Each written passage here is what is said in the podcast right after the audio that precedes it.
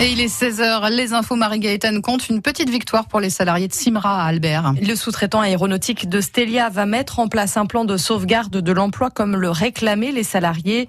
Les négociations démarrent mardi. Les salariés qui étaient en grève reprendront le travail ce lundi.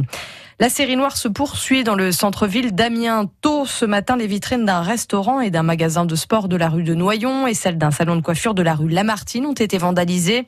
Un jeune homme a été placé en garde à vue. Il s'agirait d'un mineur isolé de la région parisienne. Il a été interpellé avec un brise-vitre SNCF volé en gare d'Amiens. C'est la 19e interpellation pour des faits similaires en un mois et demi. Une entreprise d'Allonville à l'est d'Amiens victime d'un vol. Cette nuit, trois petits camions de transport adaptés pour les personnes handicapées ont été dérobés vers minuit par cinq hommes cagoulés. Il ne leur a fallu que 4 minutes pour repartir, mais à l'aide de la vidéosurveillance et de la géolocalisation, les gendarmes de la Somme les ont rattrapés. Les malfaiteurs ont pris la fuite et ils ont abandonné les trois camions à Bertangle, au nord d'Amiens.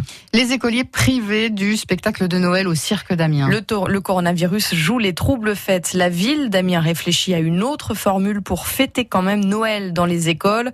Dans ces chiffres communiqués toutes les semaines, le rectorat précise que sur l'Académie d'Amiens, deux classes sont fermées. 121 élèves ont été testés positifs à la Covid-19 et 29 personnels. En Ligue 2 de football, la SC n'a toujours pas trouvé son nouvel entraîneur. Après l'éviction de Luca Elsner lundi, ce sont ses adjoints Oswald Tanchot et Romain Poyer qui vont assurer l'intérim demain pour le match à Caen. On en reparle tout à l'heure, juste après le journal de 18h, dans la tribune avec Mathieu Dubrul et ses polémistes. Et puis en hockey sur glace, les Gothiques se déplacent ce soir à Rouen en Ligue Magnus. Les Amiénois tenteront de se racheter de leur première défaite mardi face au promu Sergi. Le coup d'envoi, c'est tout à l'heure à 20h.